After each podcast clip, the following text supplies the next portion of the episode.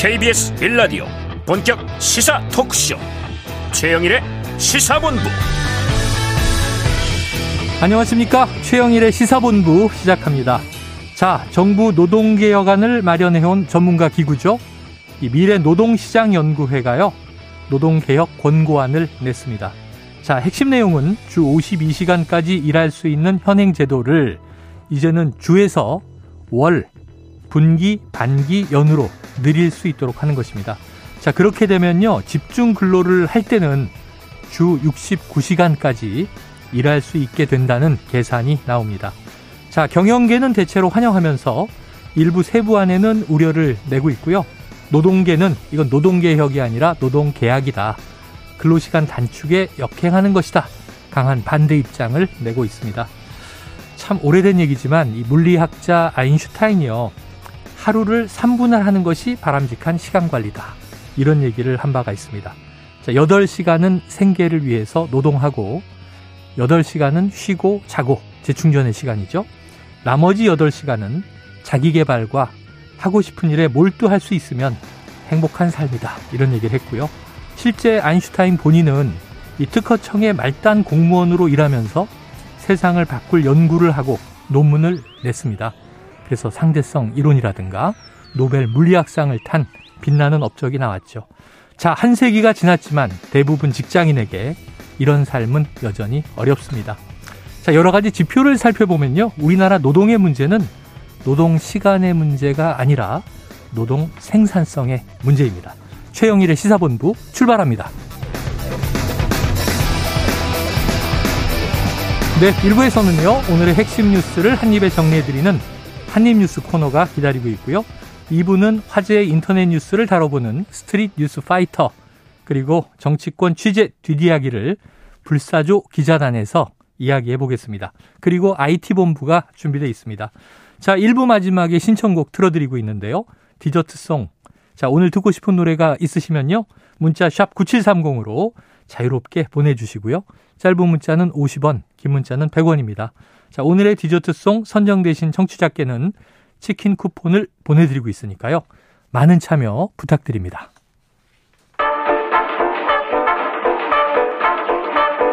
최영일의 시사본부 한입뉴스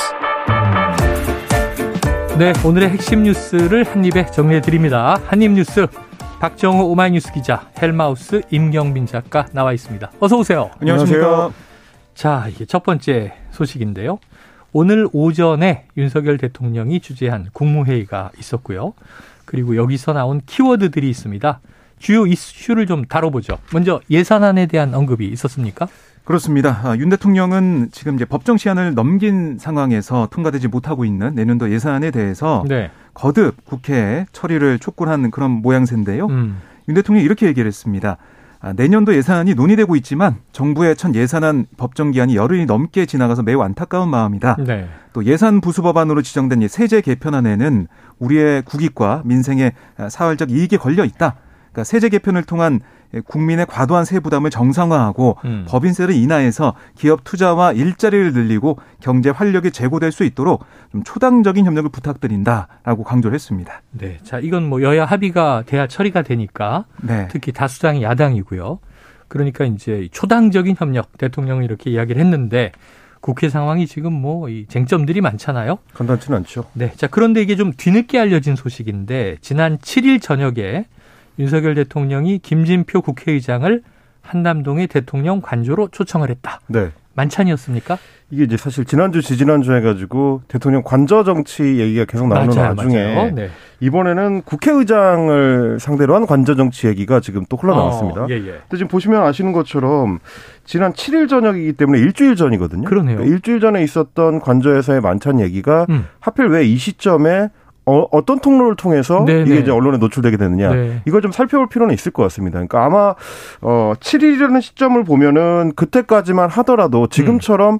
어, 예산안 처리가 이렇게까지 늦어질 거라고는 이제 예측하지 못했던 네네. 시점이라고 할 수 있고요. 왜냐하면 그때는 이제 8일, 9일로 본회의가 잡혀 있던 맞아요, 시점이기 맞아요. 때문에 적어도 9일까지는 통과되는 걸 목표로 하던 시점이라 네. 아마 대통령이 이제 국회의장을 만나서는 그런 이제 예산안 관련된 부분들을 좀 강조를 했었을 것 같고요. 예. 실제로 오늘 알려진 바에 따르면 이제 김명수 대법원장 그리고 음. 유남석 헌법재판소장 한덕수 국무총리 등과 함께해서 이제 사부 요인의 공식 초청 아, 형식을 네네. 띄고 있었습니다. 네. 그래서 이 자리에서 이제 김진표 의장에게 윤 대통령이 국회 계류 중인 내년도 예산안 조속한 처리를 위해서 여야 협상을 좀 잘 중재를 해달라 네. 이렇게 이제 요청을 한 걸로 알려졌고요. 물론 뭐 이것만 영향을 미친 건 아니겠지만 음. 그 뒤로 이제 김진표 의장이 예산안하고 어, 이상민 행안부 장관에 대한 이제 해임 건의안 처리를 두고 이제 계속 여야를 음. 오가면서 조율을 네. 해서 지금 일단 15일로 예산안 처리 시한을 그렇죠. 못 박아 놓고 있습니다.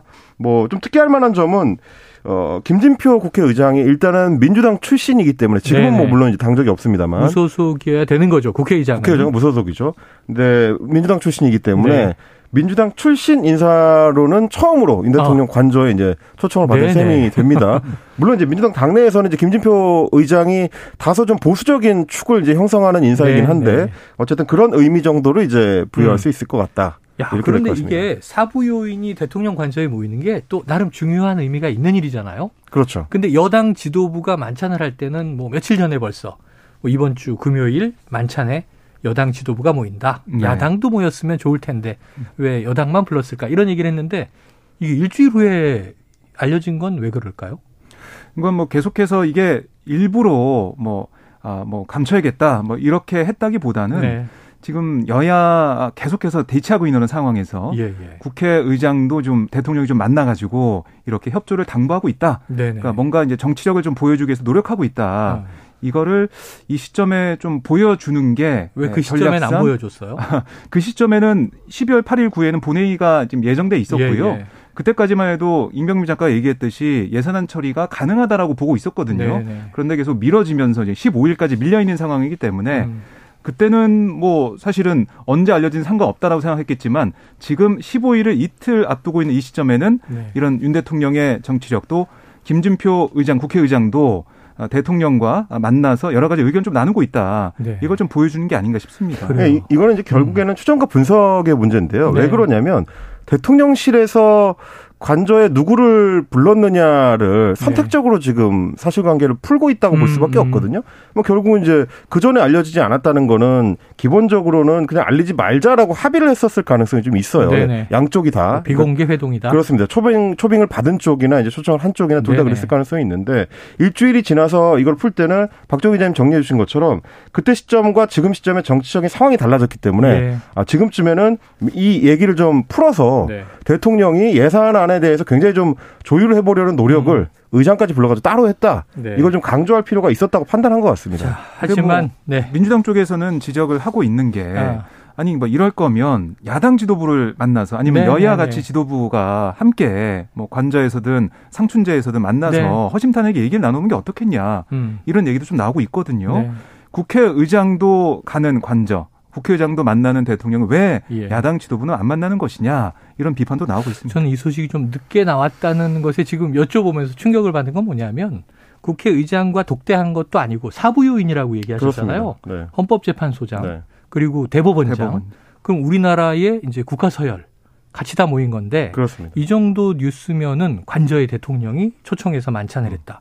이건 빈살만 왕세자가 관저에 간 거 못지않게 그만큼 중요한 네. 국가적인 네. 모임이잖아요. 네. 근데 이게 왜 그 당시에는 언론에 한 줄도 나지 않고 지금 뭐 김진표 국회의장을 만난 게 예산안 처리 때문에 급박하겠습니다만 다른 분들도 둘러리는 아니거든요. 음. 굉장히 비중 있는 분들이죠. 언론에서도 이런 부분을 자꾸 이제 비판하는 게 뭐냐면 음. 어, 관저 정치 중심으로 대통령이 주요 요인들을 만나는 거를 이제 정례화해 버리면 네.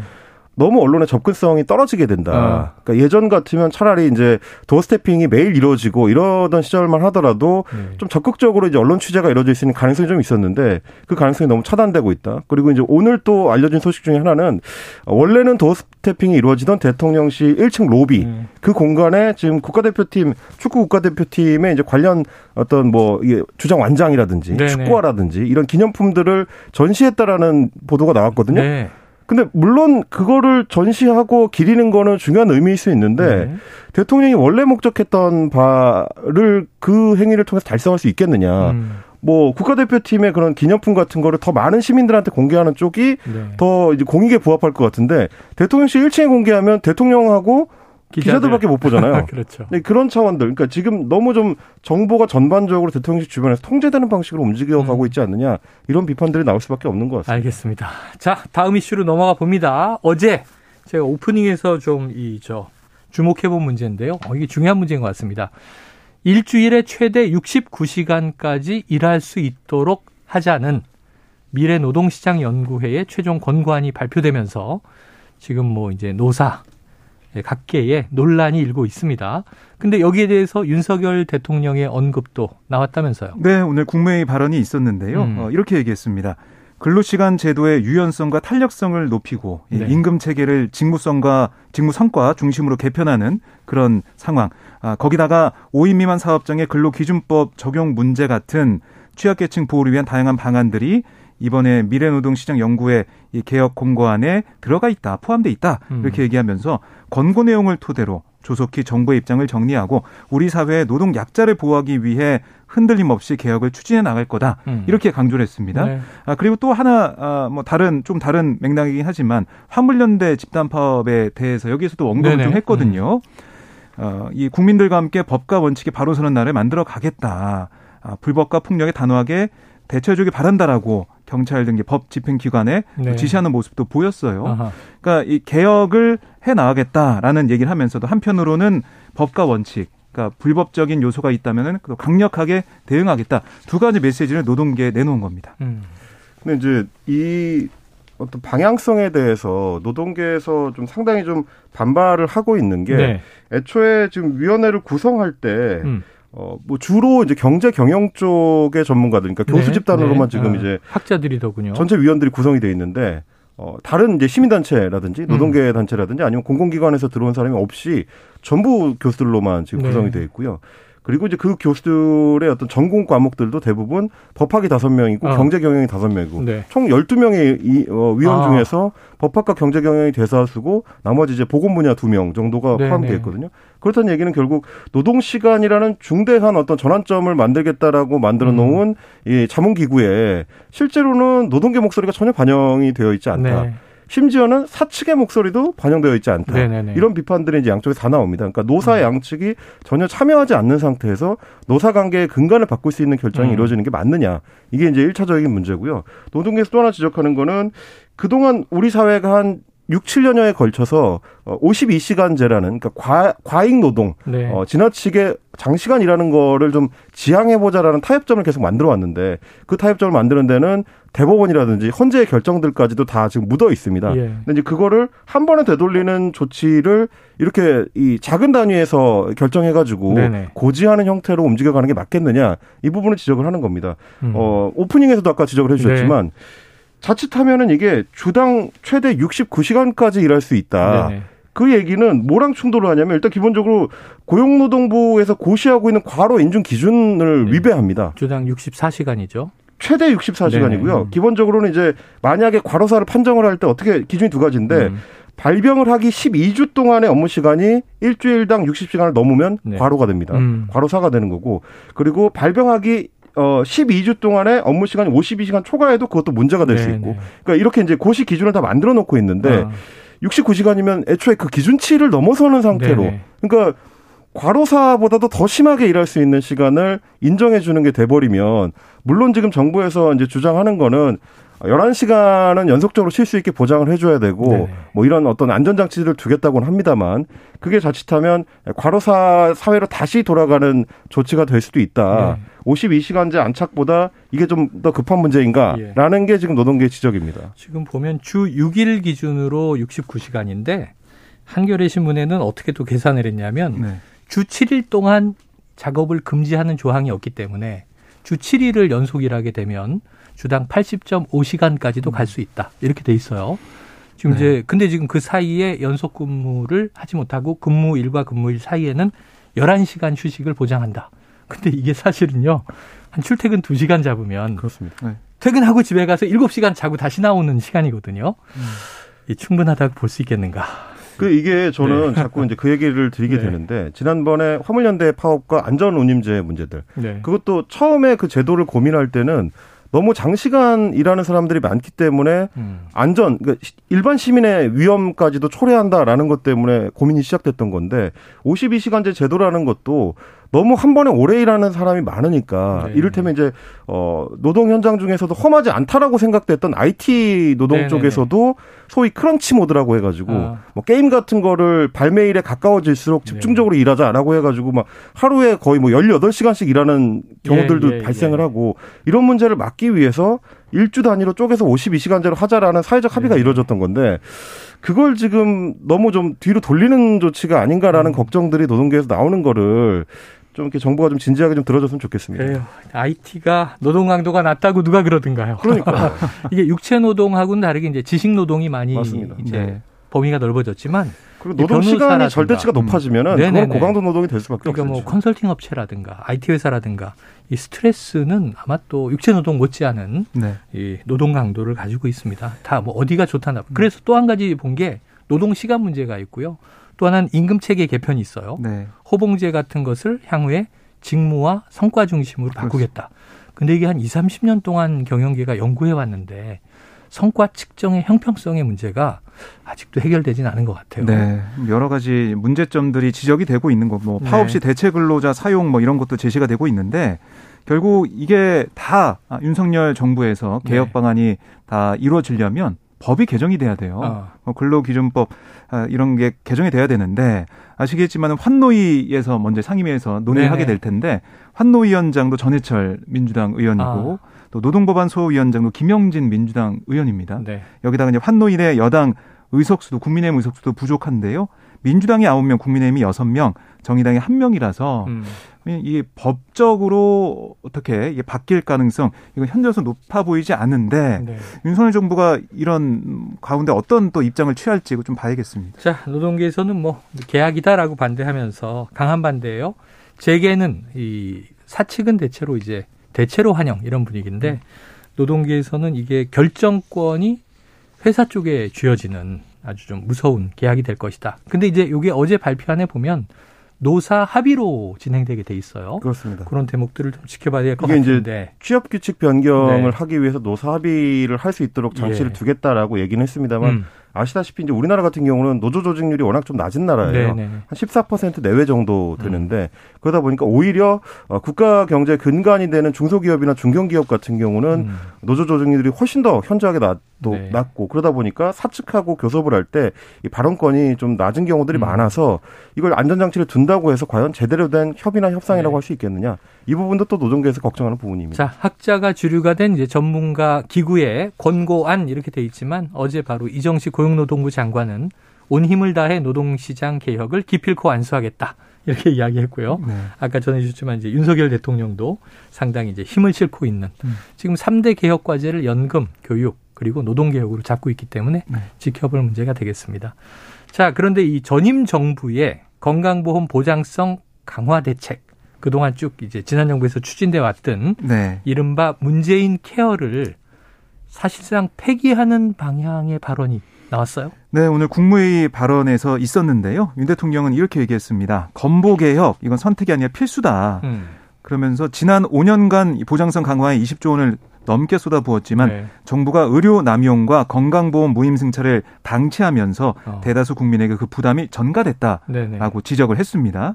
그러니까 국민 혈세를 낭비하는 이 인기 영합적인 포퓰리즘 정책 이건 재정을 파탄시켜서 건강보험 제도의 근간을 해치고 결국 국민에게 음. 커다란 희생을 강요하게 돼 있다라고 얘기를 했고 네. 제가 저번에 전해드린 것처럼 보건복지부에 여러 가지 이제 안들이 나오고 있고 공청회도 하고 있는데요. 그래서 건보급여 자격 기준을 강화하고 또 건보 낭비와 누수를 방지해야 된다. 네. 또 절감된 재원으로 의료 사각지대에서 고통받는 분들을 두텁게 지원을 할 거다. 이렇게 강조를 했습니다. 알겠습니다. 뭐 참고로 말씀드리자면 네. 이제 그 당시에 그 보장성을 강화했던 문재인 카의 핵심은 로봇 수술이라든지 네. 뭐 초음파라든지 MRI 자기 공명 영상 음. 촬영이라고 하죠. 이런 그리고 이제 2인실 사용 네네. 이런 것들이 원래는 비싼 비싼 예, 치료 항목들이었는데 이거를 이제 급여 항목으로 이제 바꿔준 것들. 음. 그래서 이제 그만큼 건강보험에 좀 부담을 줬다라는 비판들도 있긴 합니다. 네, 알겠습니다. 자 앞으로 어떻게 될지는 또 계속 우리가 어, 봐야 할 것 같고요.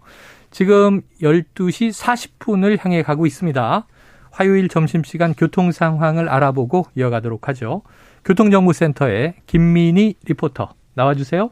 네, 오전 동안 돌발 구간이 많았는데요. 지금 도로 위로는 점심시간에 접어들면서 정체는 주춤해졌지만 곳곳으로 눈이 내리고 있고 여전히 돌발 구간도 많은 만큼 주의해서 지나셔야겠습니다.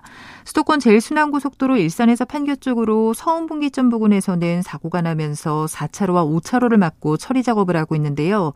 이 여파로 계양에서 송내 사이 정체가 더 심해져 있습니다. 중부 내륙고속도로 양평 쪽으로 선산 일대로는 작업 여파받아 차량들 서행하고요. 반대 창원 쪽으로는 감곡 일대로 정체 시작됐습니다. 경부고속도로 서울 방면으로 금강 일대의 정체도 작업 여파고요. 기흥 부근 4차로에서는 장애물을 처리하고 있습니다. 이후로는 여전히 양재부터 반포 사이로 정체입니다. 그 밖에 서울시내 올림픽대로 공항 쪽으로 한강대교 부근 2차로에는 고장난 차가 서 있어서 한남대교부터 속도 줄여 지납니다. KBS 교통정보센터였습니다.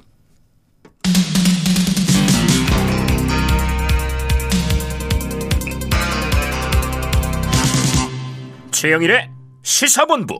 네, 연일 전해드리고 있는 소식입니다만 국회가 지금 아주 연말에 꽉 꼬여 있습니다. 지금 예산안 합의 처리가 요원해 보이고요. 물론 이제 김진표 국회의장 15일 내일 모레로 못 받고 있습니다. 그래서 지금 국정조사도 있죠.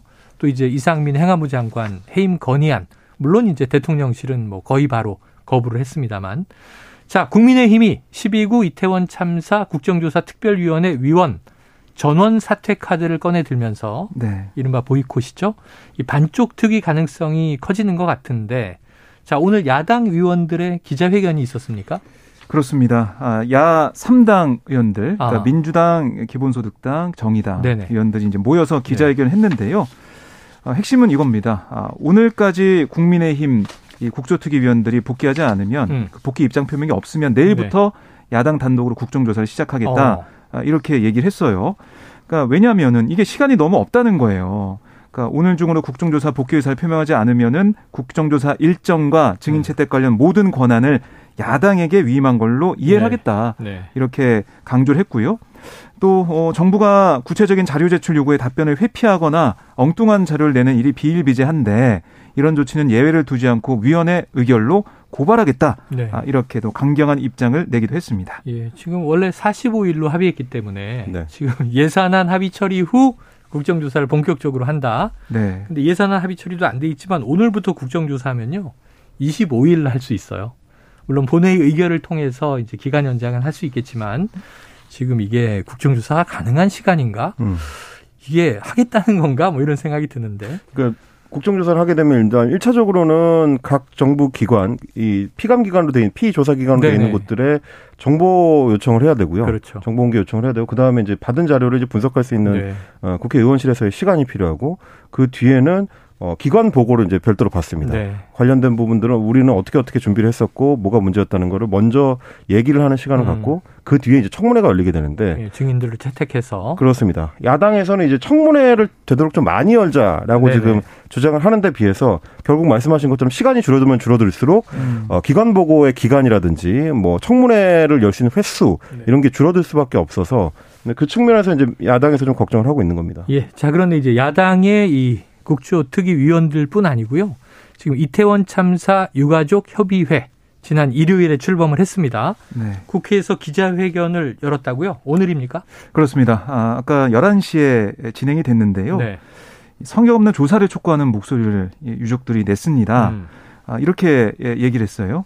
유가족들 중에 희생자가 어느 시점에 어떻게 세상을 떠나게 됐고 어떻게 어느 병원으로 이송됐는지 음. 제대로 아는 사람이 없다라는 네. 걸 지적을 했고요.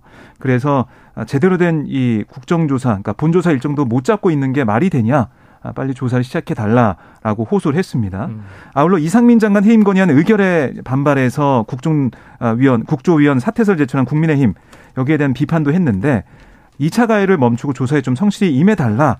아, 왜 자꾸 유적, 유족들을 반정부 세력처럼 몰아가는지 정말 이해할 수 없다. 아. 강하게 또 비판을 하기도 했습니다. 그러니까 그 이제 여당 일부 의원들, 뭐 여당 인사들로부터 좀 거친 언행이 최근에 나와서 그런데 마침 또 이게 이태원 참사 관련해서 경남 창원시의 의원이 SNS에 막말을 쏟아냈다. 임 작가님 이건 어떤 얘기예요? 국민의힘의 김민아 창원시 의원인데요. 네. 비례대표고요. 지난 12일에 페이스북에 이렇게 올렸습니다. 꽃같이 젊디 젊은 나이에 하늘로 간 영혼들을 두 번 죽이는 유족들 음. 그리고 해시태그를 해가지고 우려먹기 장인들 자식 팔아 장사한다는 소리 나온다. 음. 나라 구하다 죽었냐. 그야말로 이제 막말을 이렇게 쏟아냈는데요. 뭐 물론 이제 얼마 전에도 이 김성회 전 다문화 비서관, 네네네. 대통령 다문화 비서관도 이와 비슷한 이야기를 한 적이 있는데 현직 시의원이 이런 식의 이야기들을 쏟아내는 게 좀 충격적이다라는 네. 반응들이, 반응, 반응들이 많고요. 그리고 이제 12일뿐만 아니라 그 전날 11일에도 민주당 저것들은 노란 리본 세월호를 음, 의미하는 거죠. 노란 음. 리본 한 8, 9년 우려먹고 이제 깜장 리본 달고 얼마나 우려먹을까. 음. 시체 파리 족속들 이런 발언들을 또 쏟아내기도 네네네. 했습니다. 그리고 어, 방송 인터뷰에 나온 한 유가족의 발언을 놓고는 지 XX 지 자식을 두 번 죽이는 무지몽매한 XX다. 네네. 자식 팔아 한몫 챙기자는 수작이다. 이런 식으로 어. 유가족들과 희생자들을 모욕하는 발언들을 네네. 자신의 이제 공식 그 SNS에 계속해서 올렸는데 어, 일단은 비판이 일어나니까 이 게시물들은 삭제를 했고요. 음. 그리고 연합뉴스하고 이제 통화를 할때 음. 유족들을 이용하는 단체를 향한 발언이지 유족들을 향한 발언이 아니었다. 네. 유족들이 들었을 때 부적절한 내용이 있다고 하면은 뭐 죄송하다. 아, 이런 식의 이 변명을 하긴 했는데 네. 뭐 지금 들으셨던 것처럼 직접적으로 유족들을 겨냥해서 그러네요. 그러네요. 아주 모욕적인 말들을 네. 직접 했었기 때문에 아마 창원 시의회 측에서도 네. 어, 김민아 의원에 대한 어떤 조치는 좀 불가피해 보이고요. 음. 아마도 이제 윤리위원회 회부 같은 적극적인 후속 대치 대응이 이어질 걸로 지금 보이는 네. 상황입니다. 자, 권성동 의원이 세월호의 길을 가서 안 된다 하면서 또 여러 가지 이제 거친 언행을 쏟아냈는데요. 자, 그 맥락에서 보면 세월호는 왜 이렇게 힘겹게 됐을까? 음. 초기에 이 박근혜 대통령이 왜 유족들을 만나지 않았을까? 사실은 추모하면서 눈물까지 흘렸지 않습니까? 음. 근데 이제 대통령 면담을 요구하면서 팽목하면서 항에서부터 삼보일배를 해요. 음. 청와대 앞까지 왔는데 그때 나온 이야기가 순수한 유족이라면 만나겠다. 그 유족을 순수한 유족과 불순한 유족으로 갈랐어요. 그래서 이번 윤석열 정부가 저는 이태원 참사 유족들을 더 야당보다 민변보다 더 강하게 끌어안는 것이 세월호와 다르게 가는 길이다. 이렇게 생각을 해보는데 지금 행안부가 아직 만나지 않고 있는 것 같습니다. 빨리 만나서 네. 허심탄회한 소통이 이루어졌으면 하는 생각이 듭니다. 그 민심을 대의해서 오히려 이제 행정부를 향해서 조치를 요구해야 할 어, 지자체의 지방 의원이 어, 국회의원도 오히, 그렇고요. 그렇습니다. 마찬가지입니다. 그 민심을 대의해야 되는 의원들이 나서서 오히려 유가족들을 더 이제 벼랑 끝으로 몰고 네. 이런 식의 이제 극단적인 발언들을 쏟아내는 게 과연 과연 지금 우리 국민들이 어떻게 받아들일 것인가 이 부분은 좀, 좀 진지하게 좀 숙고를 해줬으면 좋겠습니다. 네. 어떻게 이런 발언을 예, 할 수가 있습니까? 정치를 하시는 분이라면 또 유족에게도 이제 강하게 위로와 공감을 해야 되겠지만 또 국민 정서도 또 헤아리셔야 될 텐데. 그럼요. 어, 정말 좀 놀랄만한 얘기들이 나와서 참 이제 안타까움이 있네요. 증오와 혐오의 발언들은 사라졌으면 좋겠고요. 자, 다음 이슈를 보면 지금 이제 신년 사면설이 솔솔 나오고 있는데 이 중에 언급되고 있는 김경수 전 경남지사 가석방은 원하지 않는다. MB 사면의 들러리가 되지 않겠다. 이런 이야기가 전원이 된 겁니까? 그렇습니다. 민주당 기동민 의원이 페이스북에 글을 올렸는데요. 음. 그러니까 김경수 전 지사의 배우자로부터 네네네. 이런 뜻을 전해 들었다라고 아. 설명을 하고 있습니다. 아, 그래서 이제 내년 5월이 김경수 전 지사의 만기 출소 시점이에요. 네네. 그걸 앞두고 뭐 이 사면이 된다고 하면 어 근데 사면이 된다고 하면 뭐 이 김경수 전 지사 입장에서는 음. 개인적으로 좋겠지만 왜 이런 네. 얘기가 나오냐?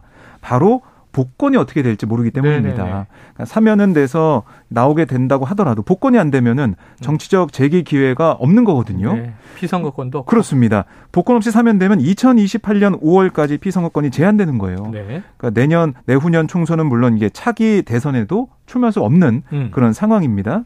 그래서 이제 민주당에서 어떤 지적을 하고 있냐면 아니 이명박 전 대통령의 15년과 김경수 전 지사의 5개월을 바꿀 수 없다.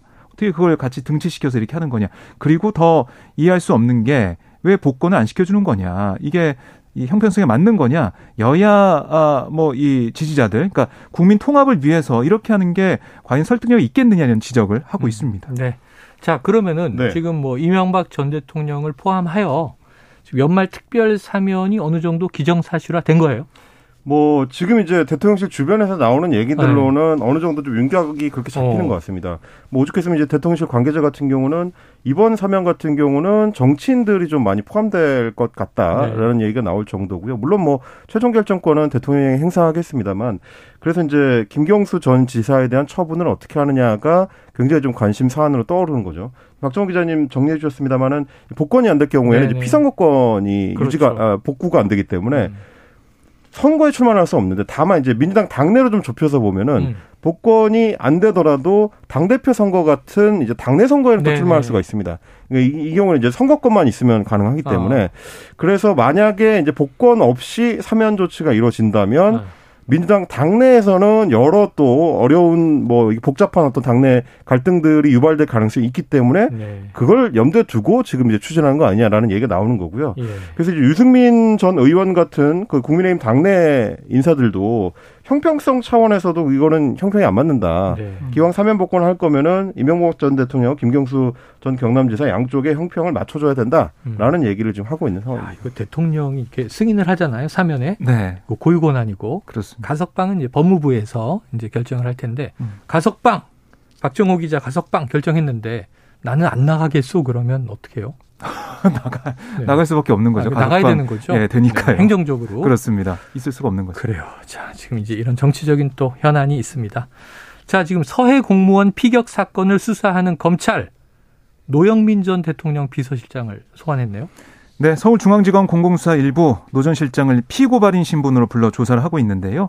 그러니까 노 전 실장이 이제 문재인 전 대통령을 보좌하면서 어, 그 당시에 있었던 이 공무원 고 이대준 씨 북한군의 총에 맞아 사망한 다음 날 어. 새벽 1시쯤 소집된 긴급관계 장관 회의에 참석을 해서 여기서 뭐 어떤 지시사항을 듣고 또 이걸 문 대통령한테 문 전 대통령한테 어떻게 보고를 했느냐 네. 또문 전 대통령이 어떤 지시를 했느냐 종합적인 당시 상황을 검찰이 지금 들여다보고 있는데요.